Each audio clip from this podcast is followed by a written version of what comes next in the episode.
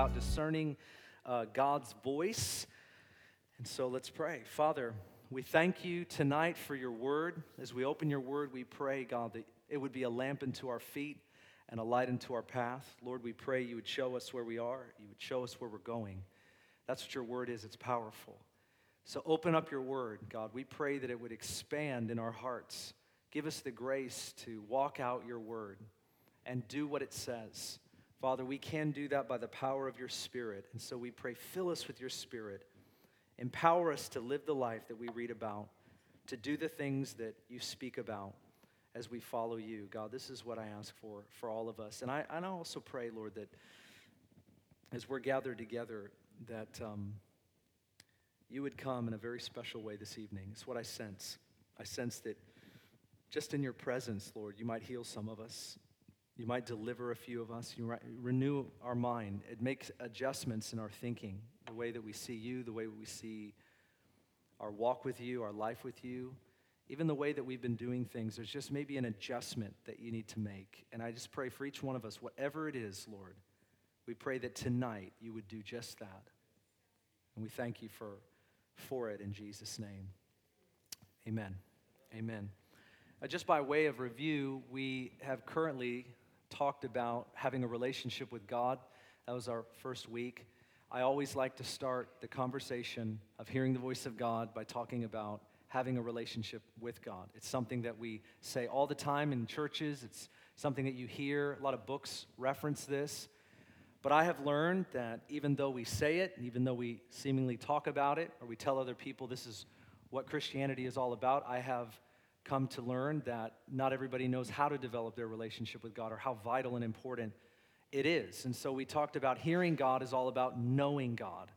As you learn to know God and walk with Him and seek Him and in relationship with Him, a byproduct of that is hearing the voice of God. But without knowing Him, you won't hear Him or hear Him as clearly. We talked a little bit about the Bible and the strength of the Bible being the eternal voice of God, the forever truth of God. It's unique. You and I may hear the voice of the Holy Spirit today or tomorrow or the next day, but it doesn't compare to the Word of God. It has a separate purpose. You understand that, right?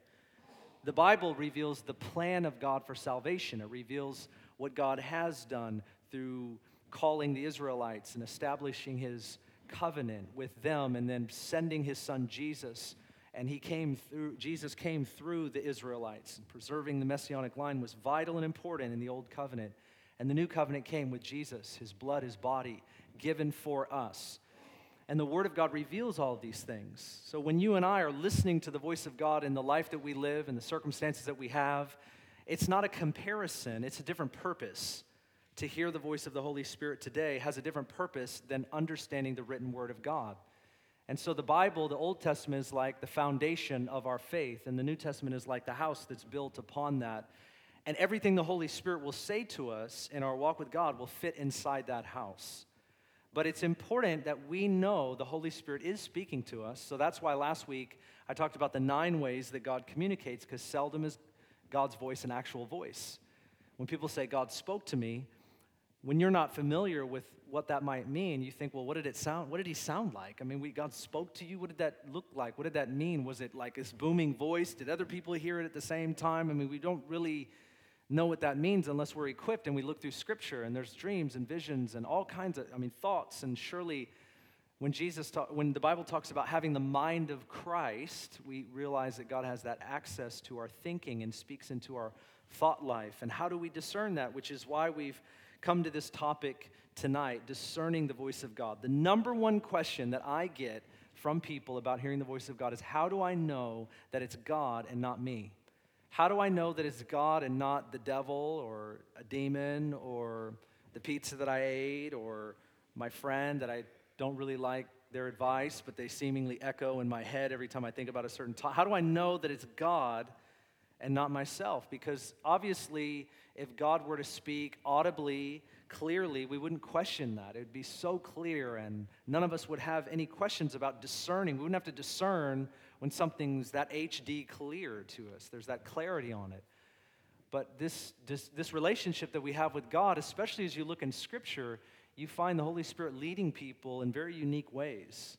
I mean, especially in the book of Acts, it's pretty amazing how they'll, Paul would have visions and he'd get up from that and know exactly where to go. And one of the illustrations I give in my book is from Scripture, Acts chapter, chapter 16, where it says, The Holy Spirit, this is Paul speaking, the Holy Spirit forbid me to go into Bithynia.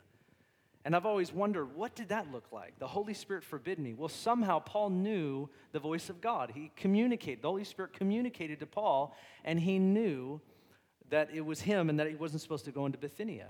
Well, there's also other scriptures where, where Paul talks about that Satan resisted him so that he wasn't able to go into other regions. So you have Paul speaking about two different things. He speaks about the Holy Spirit, you know, told him not to go into Bithynia, and then you have other verses where he says, Satan resisted me to go into this region. Well, how did he know the difference? How did Paul know how to discern between the two? It wasn't like Satan showed up on his door and, hey, I'm Satan. I don't want you to go into this region. It'd be really nice if you just cooperated and complied. we don't have to go through this like spiritual warfare thing, Paul. You understand? It's not what happened. You understand? It's not what happened. The spiritual world that we actually is real. You, you know that. Just because we can't see it doesn't mean that it's not there. Just because you can't see demons doesn't mean they're not there. Just because you can't see angels doesn't mean that they're not there. But we don't necessarily always talk about that. And some people that do are, are off a little bit at times, but it's very real, guys. Stuff is so real. So when we're talking about hearing the voice of God, we've got to acknowledge this spiritual realm that is so real and right in front of us. And God is spirit, and He's speaking to us. Now, when we talk about like discerning God's voice, I, I mean, a couple weeks ago I, at our church, I shared this message. I'm going to share similar to that, some of it, and I'm going to elaborate in other places.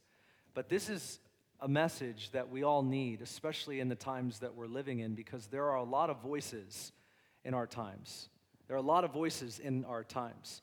When you look at like the political landscape, or you look at the religious landscape, or I mean, even just the Christian world and how many different voices are lobbying for your attention. How many voices are lobbying for your allegiance, your alliance. This is what you should believe. This is what you should think. This is what uh, Christians believe. I mean, I hear people talk like this is this is this is this is, and so what? Where is the place for you and I to step back and say, what does God say? You know, if you find yourself like I've been many times, I'll confess, I've found myself many times just throwing my lot in to be another opinion among opinions. It's not a godly thing. Amen? Some of you not too sure. I'm talking to the online viewers. Uh, we just throw our opinion into the, the stew of opinions. We get riled up on things. And I guess the question that we need to ask all the time is what is God saying? And how do we discern God's voice in the midst of all these other voices? You know, I have a definition of a voice when I'm saying this. A voice is an expressed will, desire, or opinion of something or someone seeking a response. And many of those are lobbying for our attention all the time, and we need to know this. John chapter 10, 27, the verse that we've been sharing every week, Jesus said, My sheep hear my voice, I know them, and they follow me. And while so many people are saying, this is what you should believe, and this is what you should think, and this is what I think, or this is what God thinks, we've got to learn. We've got to learn to take a step back and ask the Lord, What do you say? Especially in our times. Amen? So discerning God's voice becomes that much more important. I have, I have been asking this question as I read the Bible. I read stories like Daniel, who lived in Babylon. And he didn't compromise what God had called him to do, what God had told him to do, really according to the law. He was a man of prayer. Um, he was a man who worshiped God alone, right? Just like Jesus talked about in Matthew 4. He worshiped God only. And there were times where he could have lost his life as a result of it, but Daniel didn't compromise. And he heard the voice of God in his day. He heard God through visions and dreams, and he was able to bring interpretation to secular society and kings of his day because he was a man that was set apart. And I read about him and I think, where are the Daniels of today? With all the opinions that I hear, all the people that are saying all this stuff and trying to speak loudly about what they think, where are the Daniels that can hear from God and speak God's word with such clarity that something that shakes hell actually happens. I believe that we can be those kind of people, but we have to uproot some of the stuff that we find ourselves planted in at times, some of the thoughts and the ideologies. You know, when you come to Jesus, you come pre programmed with a lot of different things. You have a pre programming that's already happened. Now, you grew up differently than me, so it comes, uh, it comes to you differently, or it comes from different places, or you have different beliefs than I might or I do. But God is in the midst of deconstructing us. And in a world of social media and, and media that's expanding all of the time, we just are getting our information from all kinds of places. My question is are we getting it from God? A lot of people have a lot of opinions, but are we discerning God's voice? Are there uh, Here's the question. Have we lost our ability to hear from God and discern his voice? How often have you bought into something that you thought was God and then you find out, oh, maybe I was a little bit off on that? Maybe I was a little excited about that candidate. I've heard it, right? I was a little overboard, right? What if the problem is, is that we're throwing our lot in too soon because we haven't learned to take the step back and we're too busy t- putting our step forward? I, I think that's part of the problem.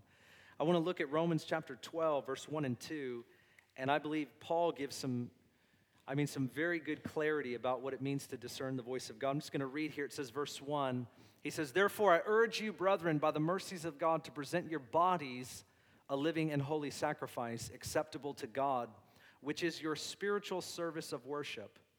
And do not be conformed to this world, but be transformed by the renewing of your mind so that you may prove what the will of God is, that which is good and acceptable and perfect. Paul wrote this letter to primarily Gentiles, and Jews were, would read this as well, but he, he wrote this letter to basically lay a thorough foundation of the gospel. He wrote it to people that had probably been born and raised as pagans, and they didn't understand what Jews did. And so that's why you read, probably in the New Testament, there's nothing um, as far as its thoroughness, there's nothing com- that can compare when Paul lays out this theology. And if it's important to know about Romans, I mean, just a little bit of a, of a backdrop. There was a, the Emperor Claudius in Rome expelled all of the Jews. I think it was 46 AD. So basically, all of the Jews, this is how uh, it would go, all of the Jews had to leave Rome overnight. This is what happened. And if they didn't, they would be imprisoned or worse. And so the Jews were primarily the leaders of the Christian church. We don't know how the Roman church was started. Paul says in Romans chapter 1 that he's always longed to be with them, but it seems that he's never actually been among the church in Rome. He clearly didn't start the church in Rome, so we don't know how it started necessarily. But the Jews were the ones that were primary leaders. He says that in Romans chapter 16 and other places where one of the churches, at least in the city, had been started by Priscilla and Aquila. And he talks about that. But in 46 AD, all of the Jews have to leave, Christian Jews. Here's all the leaders to the church are gone overnight. And the Gentiles, who didn't grow up with the law or the moral compass, and they didn't understand the foundation of their faith, they knew the good news, but they didn't know the bad news to understand the good news and appreciate it. And so Paul spends a lot of chapters going through the bad news so that those who don't know what the Jews would know could thorough, have a thorough understanding. And, and it's interesting because this letter doesn't t- necessarily arrive to Rome until about 56 or 57 AD, which is when you know, the emperor had died, and obviously that's when Nero comes to power. And he didn't have the same edict, he didn't really care, and had this kind of pseudo freedom of religion, supposedly, until there was a mass persecution later on in 70 AD. And so the Jews come back, and now you have the Gentiles in charge of the church for the last five or six years. The Jews were expelled, and now they got to come together and learn how to be a people, Jew and Gentile coming together. And he spends Romans chapter 9 through 11 talking a little bit about that. That's why it's a really important conversation. So, a lot of the theme from chapter 12 is unity unity among diversity, not conformity, but among diversity. And so, it's important that Gentiles who came out of paganism would hear some of the things that he would say. And we're living in like a post Christian era, if you will.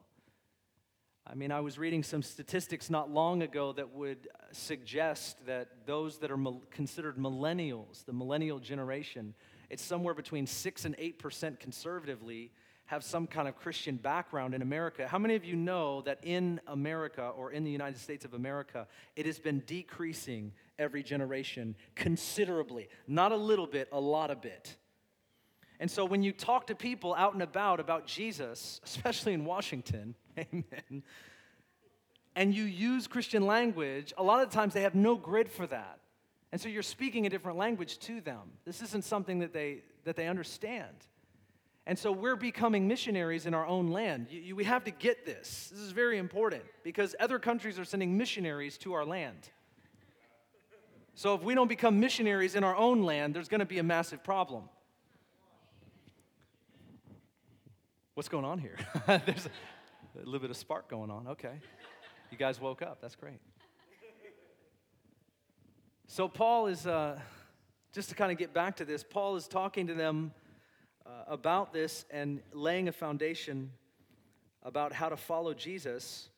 There's some things that they had that were holes in their theology. He's talking to them about that. But listen to what he says. This is the last verse of what I read to you. He says, So that you may prove what the will of God is. He said, Do these things so that you may prove what the will of God is. The word will would be desire, intention. You know, God's will isn't like whimsical or capricious, God's will is fixed, concrete uh, it, it, it's, it's truth. It's not like our desires. Like I wake up in the morning, have a desire to drink coffee. You know, I may or may not. God's will, God's intention, uh, what He aims to do, He will do. This is talking about God's voice, what God is speaking about, so that you may prove what the will of God is. I'm just inserting the word voice of God. That which is good, acceptable, and perfect. Do these things so that you can discern if you don't do these things, you're not going to discern. And I want to put I want to put out those things that Paul brings up in this passage. There are three things that he that he talks about. And I'm a three-point preacher unashamedly, but there just so happens to be three points. So it's not my fault. And the first thing that Paul says, he says, present your bodies.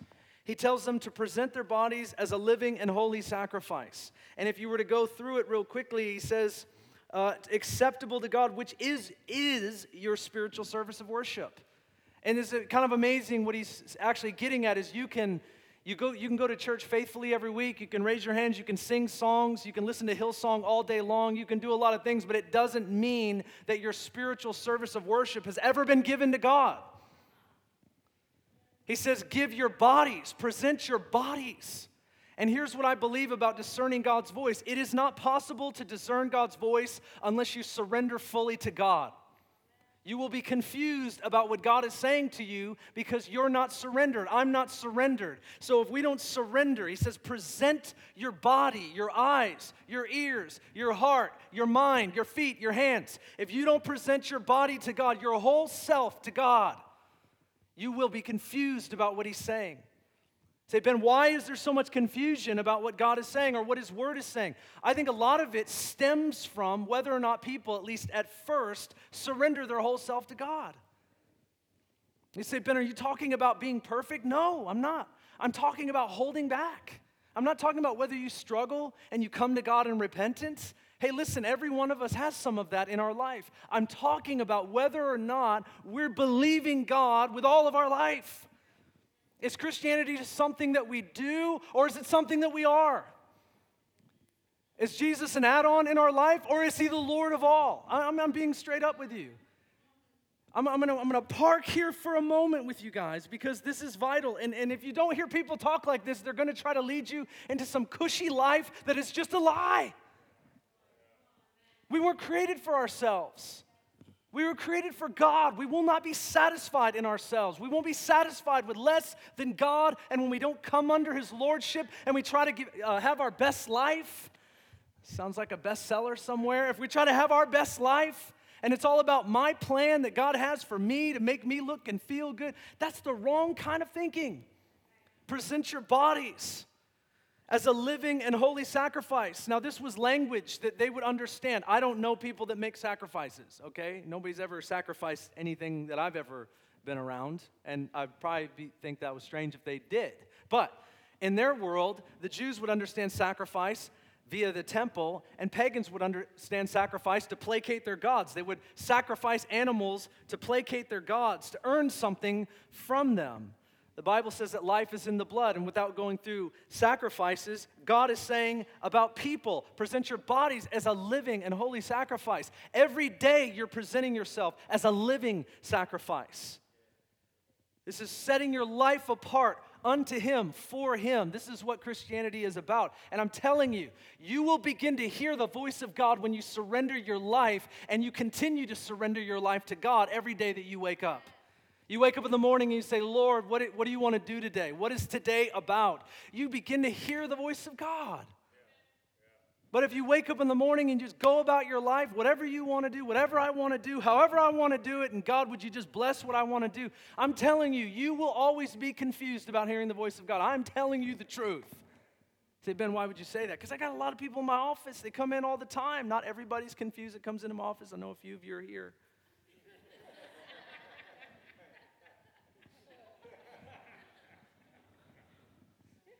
But people come in and they're confused. And I can tell you, this is the honest truth from a pastor to you. Doesn't mean I know more than you, just means I meet with a lot of people based on spiritual matters. And I have these conversations time and time again, and I can tell you a lot of it is always about surrender. So, when, whenever there's not a full presentation, we always live in negotiation. We will negotiate with God based on what we want, where we want to go, what we want to do. And discerning God's voice, honestly, is not even on the table. I can tell you that from experience. In order to hear what God is saying and speak what He is speaking, we must be wholly set apart. This is what holiness is all about. It's being set apart unto God, being set apart, being consecrated for Him and for His purposes. You know, holiness is a gift. Jesus paid a price and made us holy. We are the holy people. That means set apart. We are set apart unto God. But if we don't learn to live a holy life, we will never do what God has called us to do. If we don't live in keeping with what Jesus paid for, day in and day out, this is what Paul's talking about living a set apart life. We will go about trying to satisfy ourselves in every which way the world will offer. And it doesn't even have to look evil and, and, and, end our life in a prison. That's not what I'm talking about. I'm talking about you can be at the highest of the high. You can have the office in the skyscraper. You can chase it all. And if it's not, if God's not in it, you won't be satisfied by it. And we'll think that blessings are money.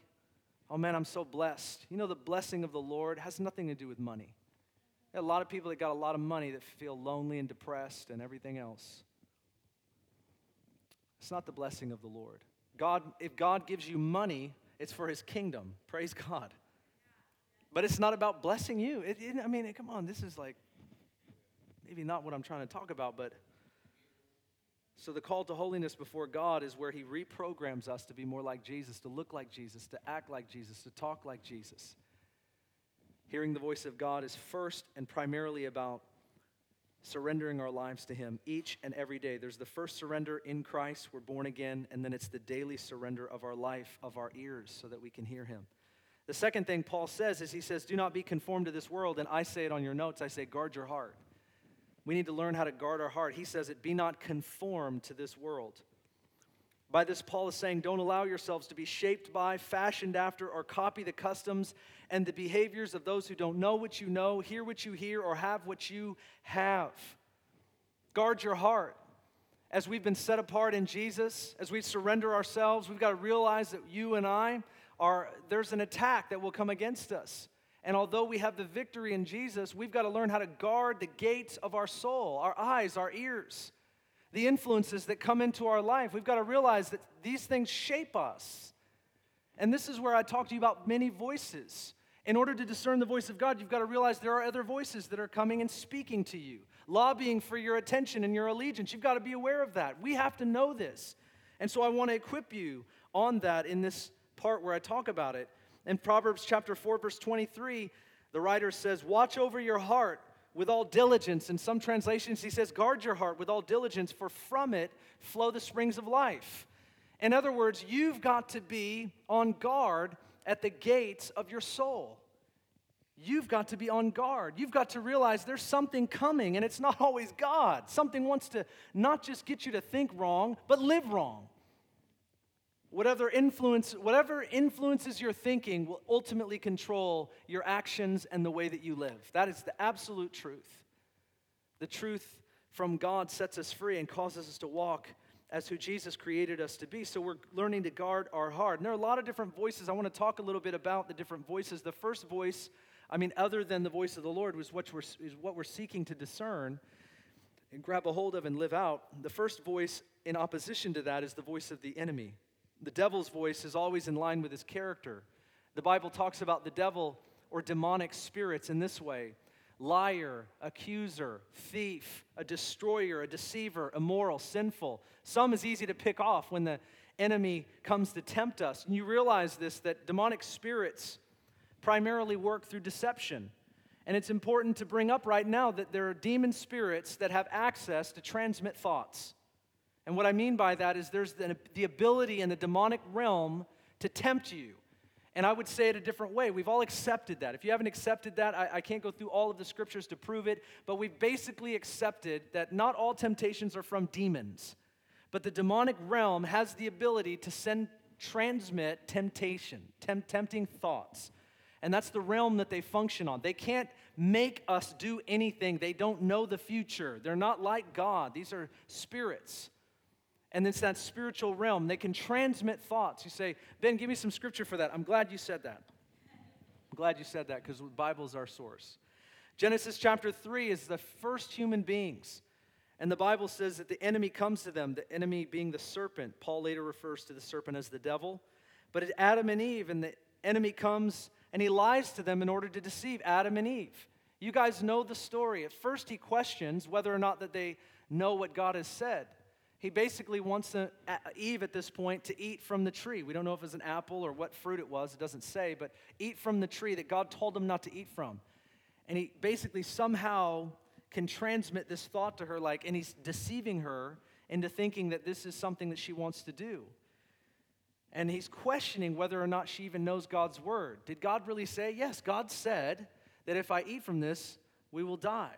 So he go, so the enemy will, okay, you know God's word, so let me look at it a different way. Let me distort what God has said because you know what God. For the first battle is whether or not we know what God has said. I'll tell you, the enemy is picking off a lot of people that don't even know what God has said. At least Eve could report back to the enemy, no, God did say this. And he's like, okay, I'm going to try a different strategy. I'm going to deceive you and, and try to dumb down the truth of what you believe God said. That's what, that's what comes next. So he says, well, God knows that if you eat from this, that you'll be like him, knowing good and evil. That was the name of the tree, the knowledge of good and evil. He, see, he knows. He's, he's holding something back from you. That's what they try to do. He's holding something back from you. And isn't that like the conundrum for young people today? I had my son, my, uh, one of my sons, my unnamed son, I've got three.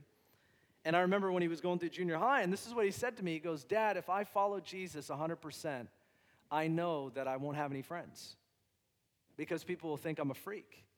See, he had bought into this lie. He had bought into this lie that if he was full on for Jesus, that somehow it would equal something bad for him. Isn't that what the enemy tries to do? God's holding back from you. God's holding. He knows when you eat from that, he knows that you're going to be like him, knowing good and evil. And that's the lie going out to the young people. And we need to, and, and, and, middle aged and older. First Chronicles 21 1, uh, the enemy comes and tempts David to number the armies of Israel. And the Lord told David, Don't you take a census. And the enemy comes to David to take a census, to number all the armies and their chariots and all that they have because it was a distrust for God. God's like, Just trust in me. Any battle that you face, I'll help you get through. And he's, he's got to count all of his chips. He's got to calculate all the people, all the armies. We got to make sure that we have this. And so the enemy comes and tempts him and leads him astray from what God said. And he obviously follows what the enemy said, and it equals massive destruction to the people of Israel. Many lost their lives as a result of it. In John chapter 13, verse 2, the most famous one, it says that the enemy tempted Judas to betray Jesus. It actually says in some translations that Satan already put it into Judas's heart. It's like, whoa. But see, Judas didn't have to receive that. He didn't have to. He walked with Jesus for three three ish years. The enemy can keep us from the truth. If he can keep us from the truth, he'll cripple our life in Christ. This is a voice that comes against us. We need to know that we wrestle not against flesh and blood. Ephesians chapter 6 verse 10. We wrestle 12. We wrestle not against flesh and blood, but against principalities and powers and rulers of darkness and forces and wickedness in, high places. Paul said that while he was chained to a Roman guard who beat him. He was saying, I know that the war is not against flesh and blood. Even though I'm being abused, taken advantage of, and beaten by people that have flesh and blood, I know that that's really not what this war is about. Something is influencing this person to think that what they're doing is okay. And he knew that there was a mind behind that system that was influencing people to do what they do. Paul could discern that there was a voice that was manipulating this person and these people to do what they did. And if they would know the voice of God, then they would come up out of that and be able to walk in the way that Jesus would call them to. That's what he was doing. Isn't it amazing? He's talking about the voice of the enemy. The voice of the enemy is all about lies. Now, there's also other voices, the voice of the flesh.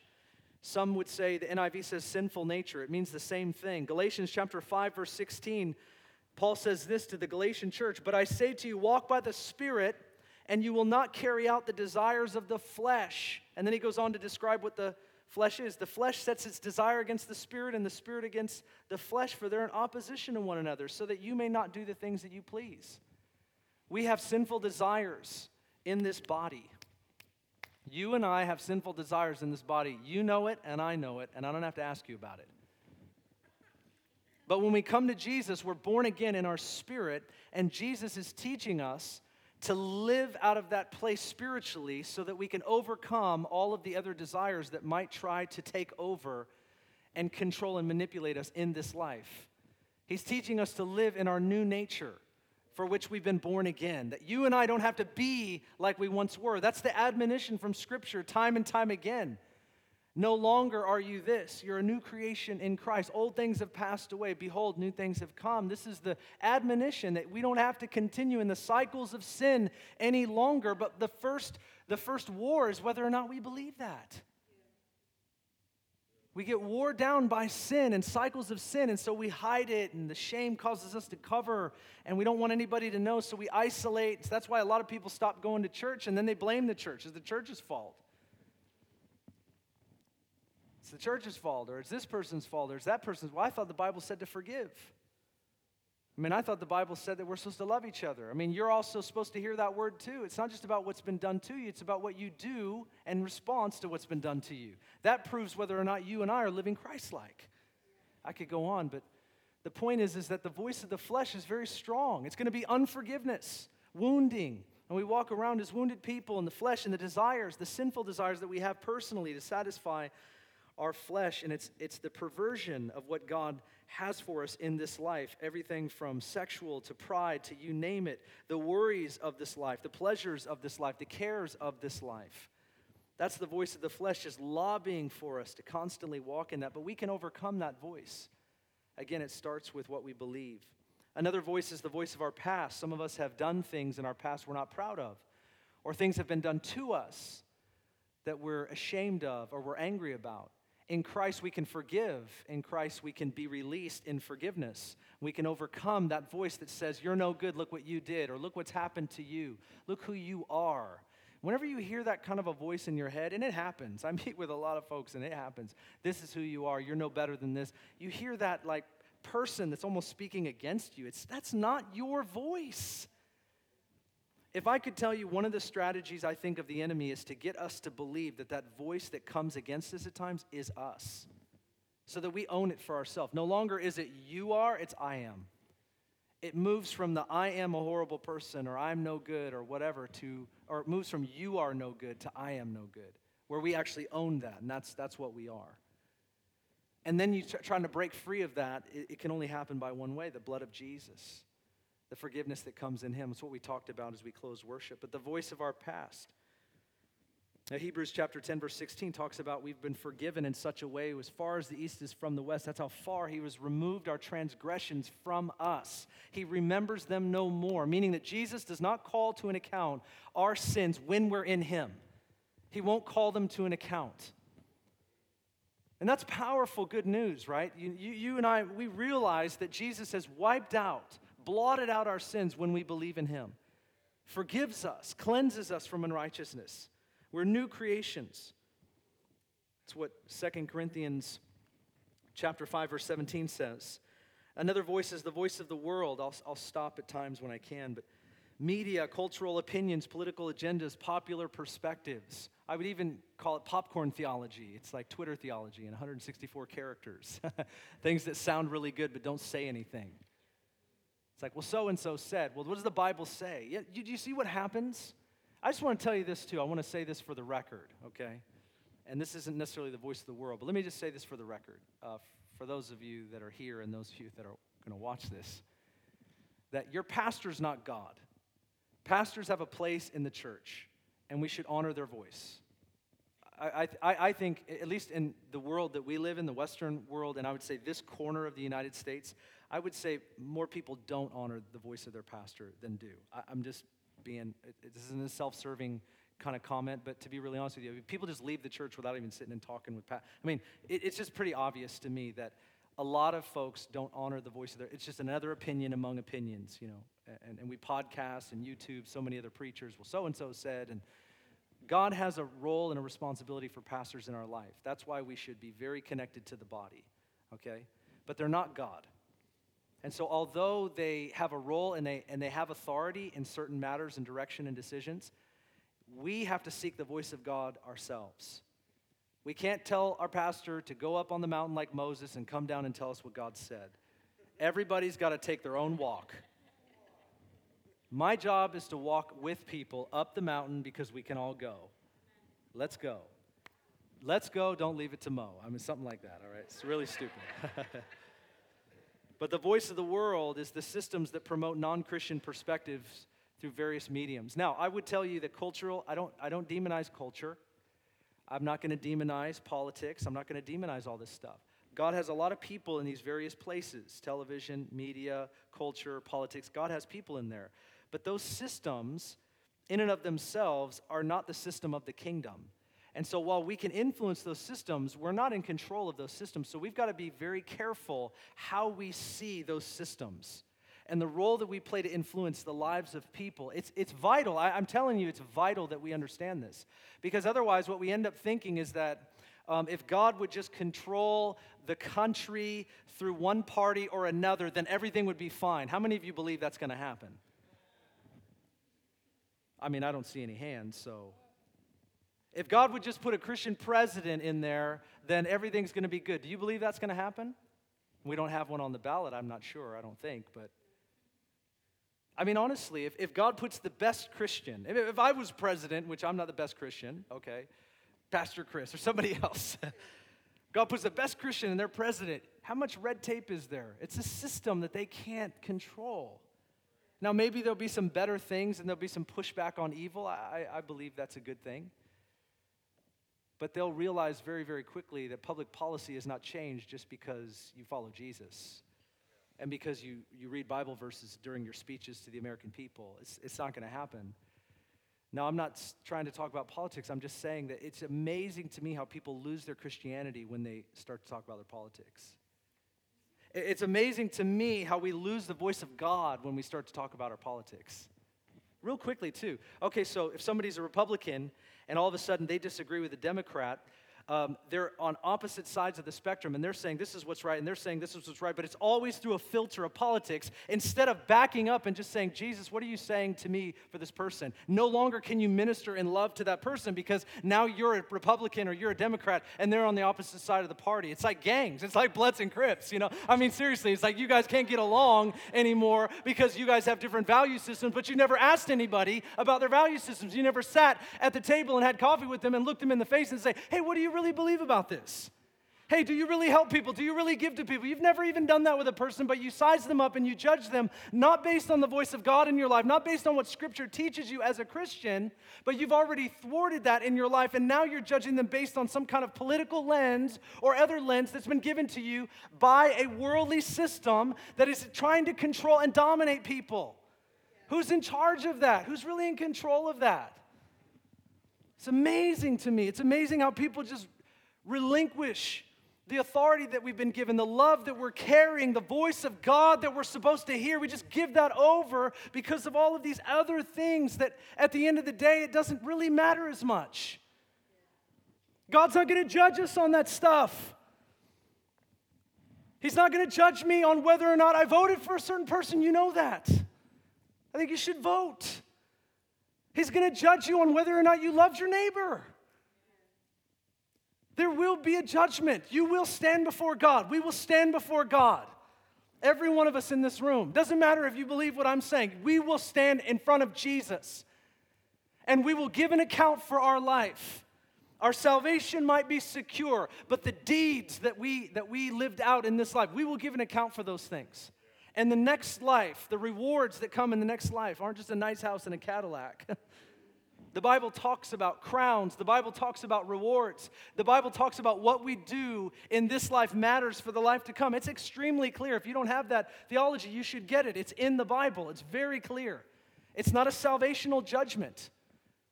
It really helps understand this stuff when it's based on our eternity. It's important that we get it.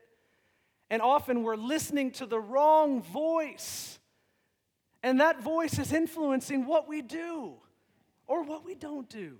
That's my concern. I mean, for me, I'm not, you know, people say, Are you a pacifist? If that's what you want to say, say it. I don't even care because your label doesn't matter to me. I'm a born again, spirit filled Christian. I love the kingdom of God. That's what I'm here to do is advance his kingdom. Isn't that what you're here for? Isn't it amazing? Like, you know, in Jesus' day, there was actually a political spirit. Do you realize that? And then there were, there were these people called the zealots that rose up against the politics of the day, the Roman oppression. There were zealots, and they thought the way that we dominate the Romans is we kill them. Because everything, we, everything else we try doesn't work. So let's kill them. That's what a zealot was. A zealot was to rise up against the Roman oppression and take them down through force. That's why when Jesus was asked a lot of these questions, from some of his companions, they still thought in a very military, political sense. When are you going to come into your kingdom? They thought in a military, political sense. That's why they didn't, it didn't make sense to them that Jesus would get on a cross and die. That's why they were discouraged, because they didn't understand. Well, if you're the king, why in the world are you letting them do this to you? There's a call in your life for sure. I'm certain of it. I'm certain of it, Stephen. In Jesus' name, you just might want to put that one in the bank. There's such a call in your life, it can't even be silenced. Amen.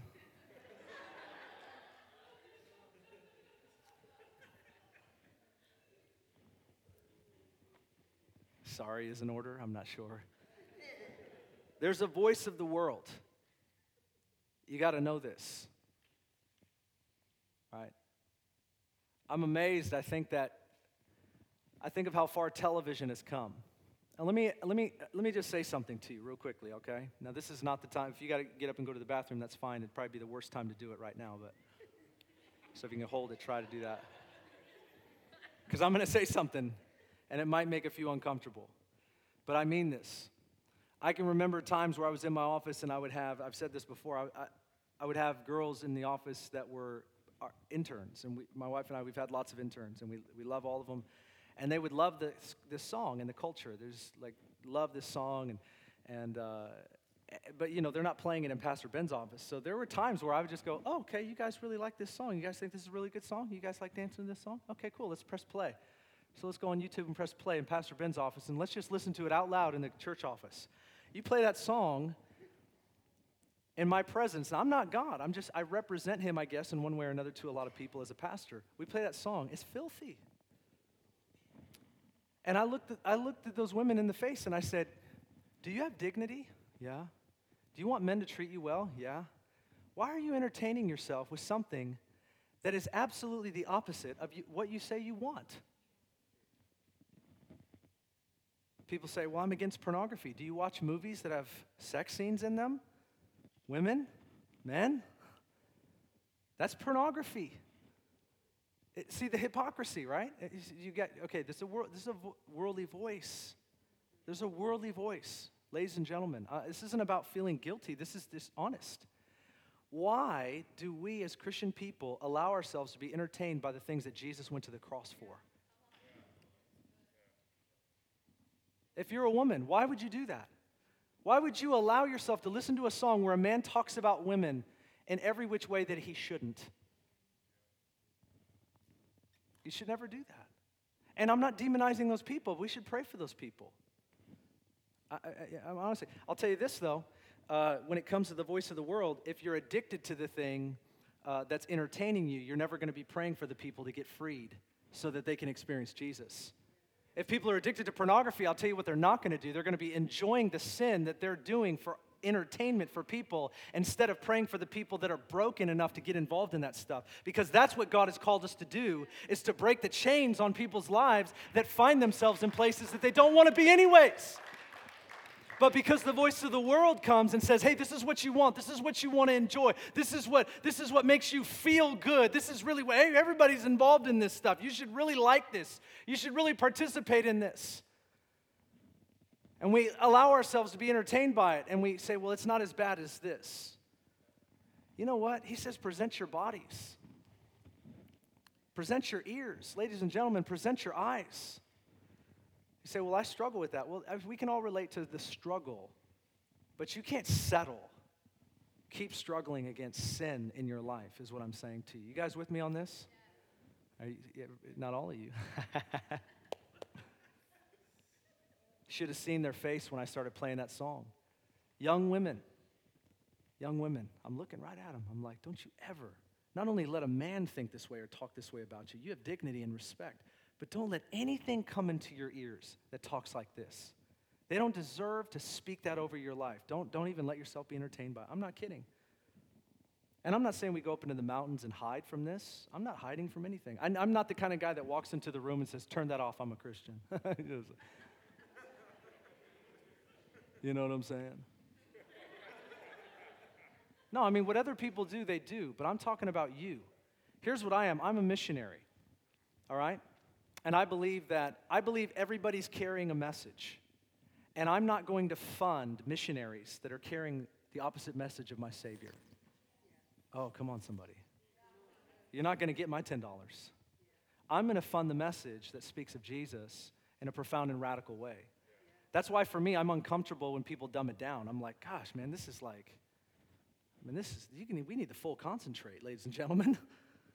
You know, I don't, I don't need water added to it. Just go ahead and say it like it is. Oh, man, where do we go from here? voice of the world. It's very powerful, isn't it? You ever feel the pull of that voice to be entertained? Some of us, maybe right when we leave this meeting tonight, we feel the pull to be entertained, to just drown ourselves in entertainment, just to numb our mind and our hearts to things. God wants to pull us out of that. He's got, he's, he's, he wants to speak to us. He is speaking to us in ways that are so profound, transformative. But we got to guard our gates. When you guard your gates, you all of a sudden start hearing the voice of the Lord with the kind of clarity that you, you wanted.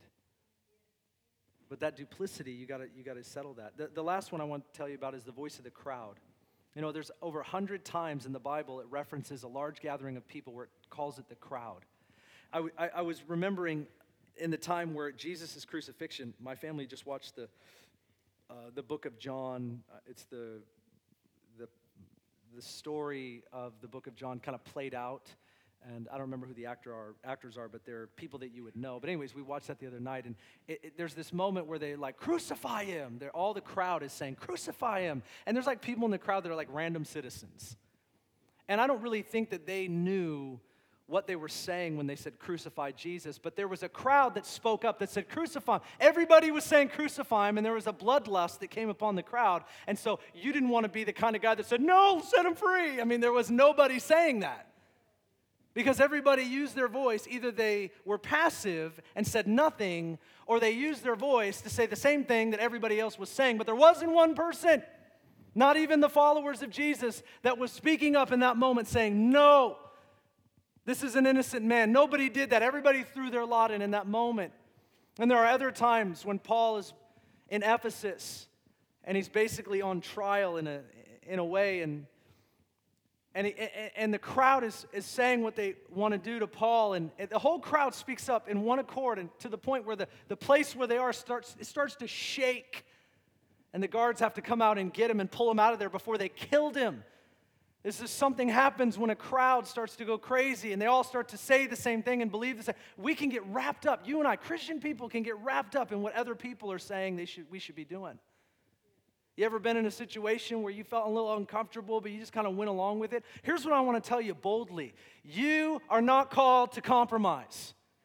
And you might find yourself with people and in places, they may even call themselves Christians, and they want to compromise. You and I need to rise up because God is raising up radicals that hear his voice, discern what he's saying, and they're willing to pay a price for what God wants to do. That's the kind of people that we are. And I want to boldly say that to you tonight.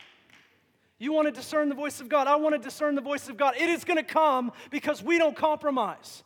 Because when we, we read the Bible, we believe it over what everybody else is saying. And if other people look down on me, it's okay because God sees me.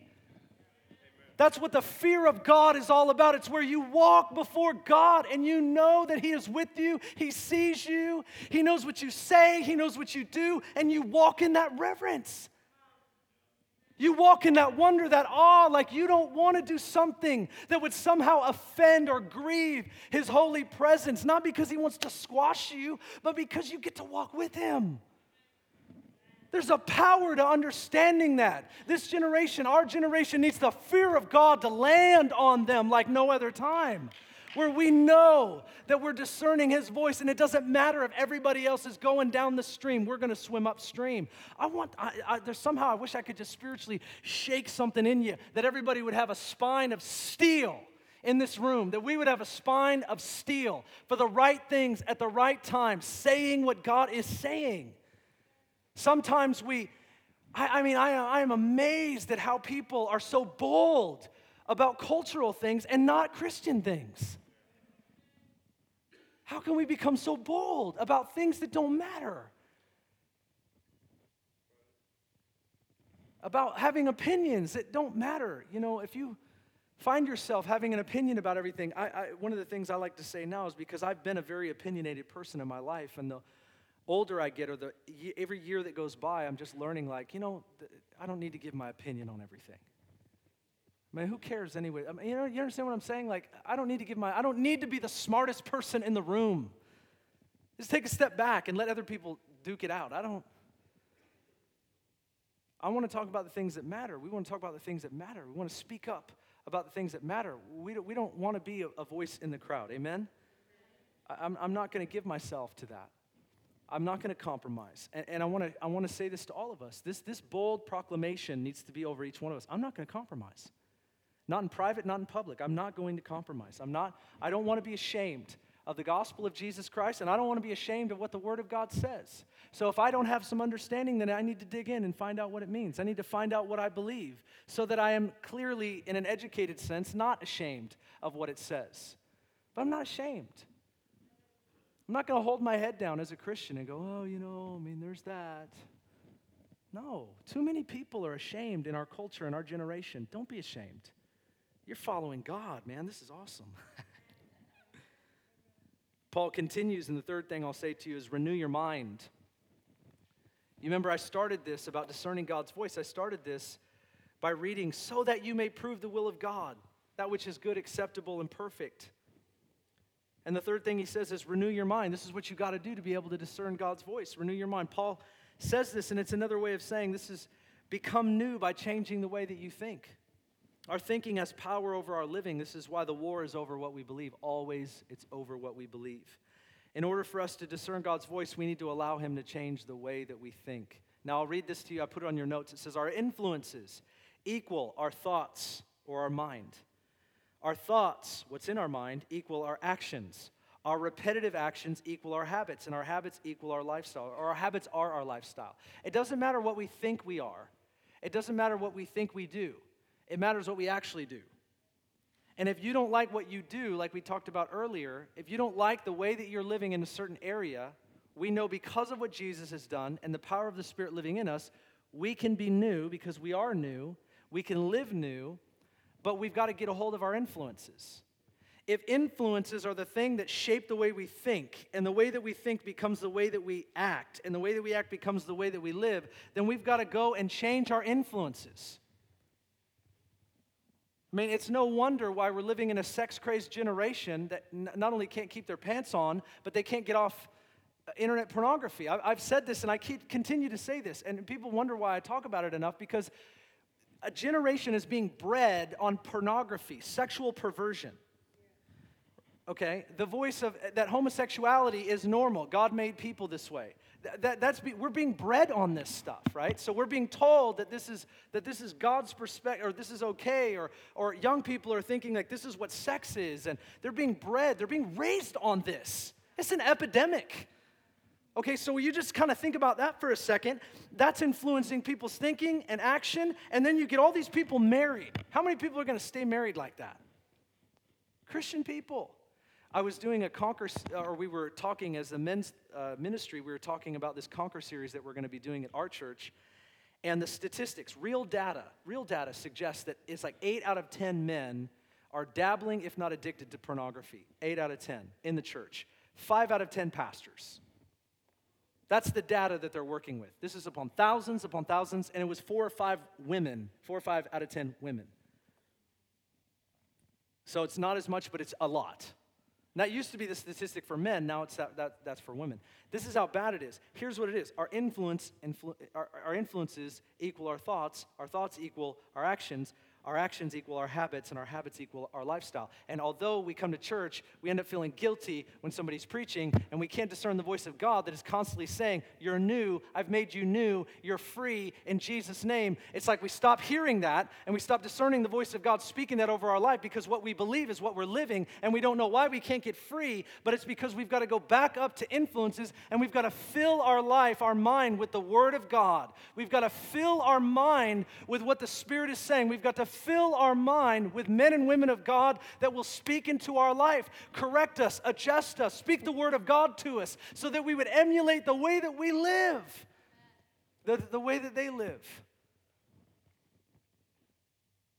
You have these trends where people don't read the Word of God. The percentages are lower, right? They're like 20% of Christians that have been polled by Barna. I think it's 18 to 20% read the Bible every day. 18%. That's not even a fifth and it's like 25 or 6% or whatever it is that read it once a week. So you've got no word of God, no truth going into people. And then people that don't go to church, that's narrowed all the way down to even less. And so men and women, you can't even touch people anymore. You can't even speak into people's lives anymore. And you say, Ben, how do you get discipled? The Word of God, the Spirit of God, and the people of God. And it's no wonder if you follow those trends, just those three trends, if you and I were to do that on real data, this is the trend of Christianity today, moving away from the very things that disciple them to being more like Jesus in their life. That's the truth. Statistics don't lie, they're saying that to us.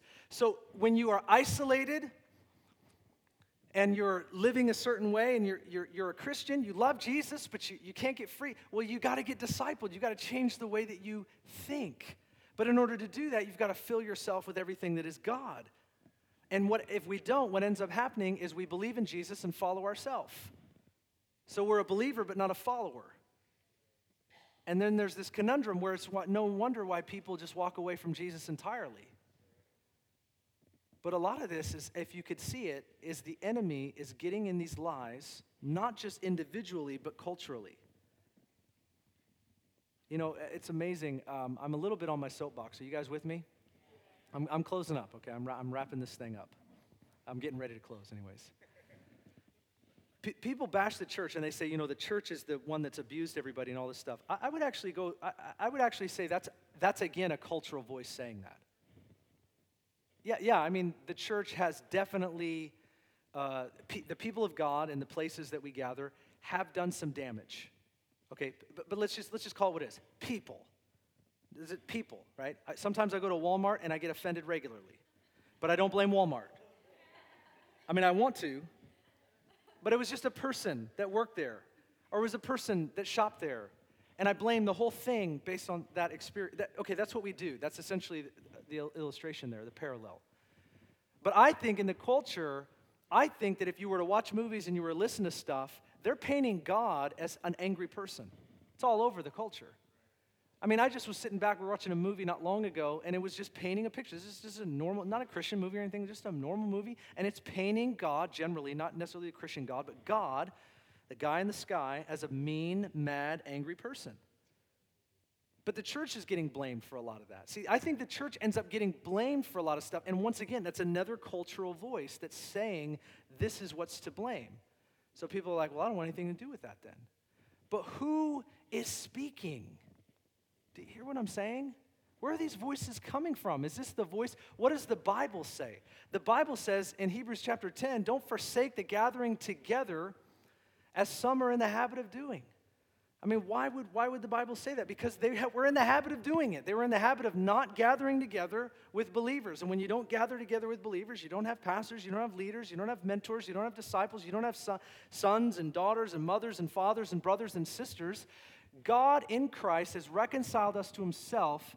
He is our Father, we're sons and daughters. But at the same time, we've been reconciled to one another as brothers and sisters.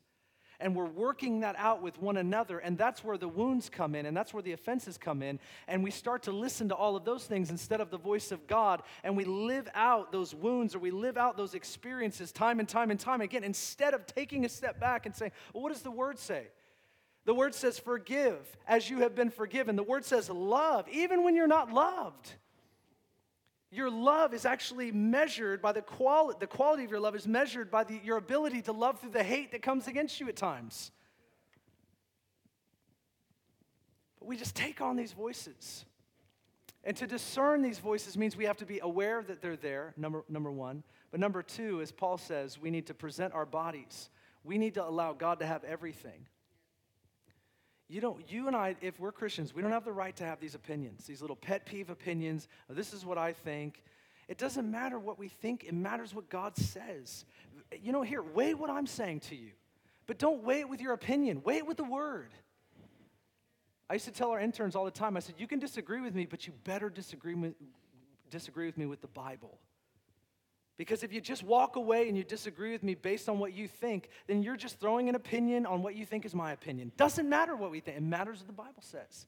It matters what God says, the unchanging truth and word of God. If we're going to discern the voice of God, it means that we're going to be a people that are allowing God to renew our mind. We're being filled with His word. We're being filled with the voices of people that are walking out His word and His ways. We're being filled with this stuff uh, constantly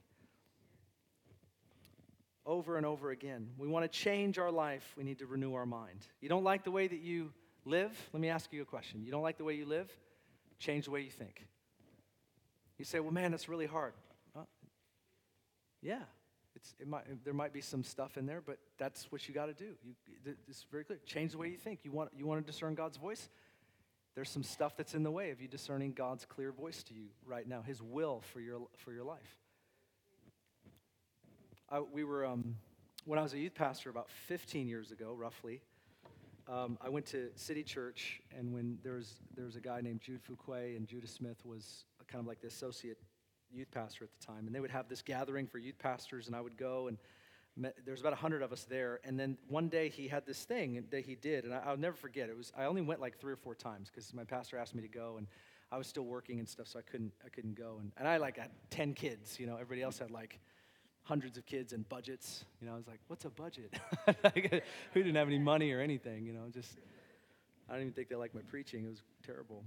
But, but I went up there and, and he had this little piece of paper and he said, I want you to write on average how many, how many minutes you spend in prayer a day and how many minutes a day that you read the Bible. So we all wrote on there and they took them in the back room and they came out with the statistic and he read it out loud. It was like, I, I, if I can remember correctly, I think it was two minutes on average a day that these 100 youth pastors pray, two minutes a day. And uh, it was somewhere around two to five minutes a day for reading the Bible. And I remember he was like holding that, holding that piece of paper up, and he was like, Do you guys think that's to cut it? like all that our students are up against, do you really think that's to? He's like looking, he's holding this piece of paper. Do you really think that's to cut it?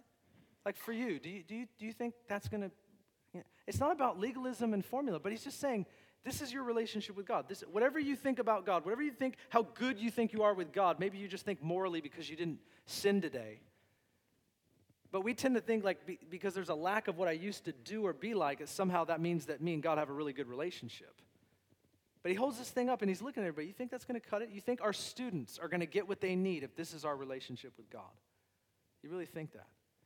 And I never forgot that illustration because I was convicted myself. I was like, you know what? It's not going to cut it. Our students, our people in our ch- small church, I think our first year of our church, we had several divorces within our first year. I, I, had just become a pastor. I had no idea how to talk to anybody about marriage, let alone walk through a divorce. I just was amazing, the thinking, and I'm, I'm being introduced to uh, anti biblical thinking, and people don't read the Bible. Oh, it's so hard to read the Bible. And I was like, you can do it, you know? and I feel like I've become a broken record. People like, I really want to know the voice of God in my life. I really want to know the voice of God in my life. And I'm like, you got to start with reading the Word. You know, people are so resistant to this, guys. Listen, they're so resistant to this. You know, so resistant to it. I've had people tell me, like, you know, I don't, I don't read my devotions, eh, my devotional thing anymore because I just felt like I was doing it just to do it. And I go, how does that logic even make sense? I mean, this is probably a bad way of me saying it in a different way. It's like, so like I'm, so I, I, I, I don't want to have integrity just to do it or I don't want to stay pure just to do it, you know, just because it feels like an obligation, you know. I don't want to have like fidelity in my marriage just because, you know, just to like, just be. I mean, how, how does that even make sense? Like, you need the Bible. Like, the deception, I'm, I'm not making fun, I'm just saying the deception that sets in. I'm trying to expose lies, I'm not trying to make people feel bad.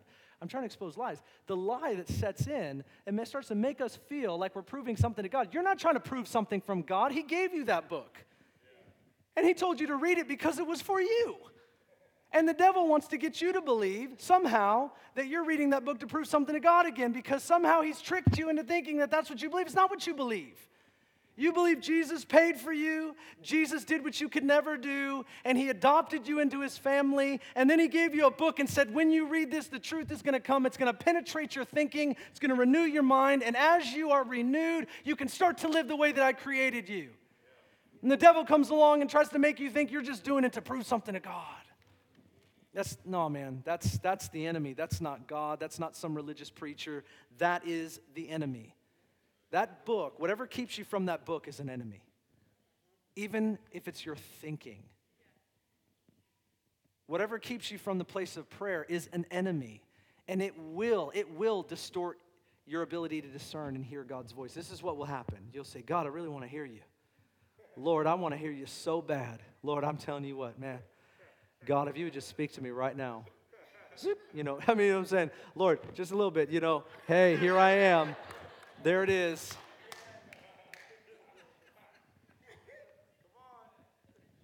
You can't walk around with spiritual earmuffs on. We can't, we can't do that. I, I mean, I mean, guys, I'm passionate about this. I'm, I, I know if you don't know me, you don't know my heart. Like I spend, I want to spend my life helping people discern the voice of God for themselves, but it starts in the root system. It's not just casual and capricious, you know. I mean, we could get up and we could prophesy over everybody. We can do all of that, guys, and we could walk out of this room and still not be rooted and grounded in the very voice of God. Yeah. Right? So I'm, I'm pounding this into you. Whether you, I hope you come back, but I just, I believe this. I do. I mean, that's why, you know, you want to be, dis- if you're not discipled, get into a discipleship relationship. Have somebody like myself pour this into you and don't let you get away with anything. Seriously. Watch what kind of person you become in a year. Let somebody put a sword to you and watch how your life changes. Right? I mean, get a steady diet of that in your life from somebody that's walking the walk, that's talking the talk, and watch how you start hearing the voice of God. It's amazing. And we come into church like bouncing, you know, is like, hey, how you doing? You know? Woo! We're not, everybody's a target all of a sudden. Because we're we're good with God, right? I literally do not come to church to get something all the time. I come to, I come to contribute, man. If I came to church just to get something, at some point I would stop coming. That's why people get bored at church, is because they're not contributing. And once again, they're missing the voice of God. The voice of God is beckoning them, calling them to contribute, to give, to serve, to speak, to teach, to encourage, to prophesy, to minister. They're missing the voice of God and they say, Well, I'm not really getting anything out of it, man. You know, that person didn't say hi to me anymore. Do you see, you see it's, I call it navel gazing. We're kind of looking at ourselves. You know, how long do you do that before you just realize, like, that sucks? it's just bad. I'm letting loose tonight a little bit. That's what it's navel gazing. But you know, it's not you and it's not me. We have an enemy that wants to distort the way that we think. Yeah, absolutely. And if we want young people, younger people than us, if we want young people to rise up and have more than we have, then we we got to start building something. We got to start living the way that we want them to respect. I, my belief is that kids aren't going to do just what we tell them to do, they're going to do what they see us doing. I think that's a fact. Your kids don't see you praying, or kids don't see you praying, seeking God, fasting. You're going to tell them to do all that stuff, and you're going to, you're going to live opposite. That's what they're going to catch. I'm, I'm not preaching less than radical Christianity. I don't think discerning God's voice is cheap. I just want to tell you right up front, ladies and gentlemen, I can't give you a formula tonight. I'm gonna, I want you to deepen your life with God. I want you to deepen your life with God. If you're not willing to do that, let me give you the hard truth, as if it hasn't already been a little tough. There's a little sugar that I'll give you to make the medicine go down at the end, but a couple gulps right here. If you don't want to deepen your life with God, you're not going to discern His voice.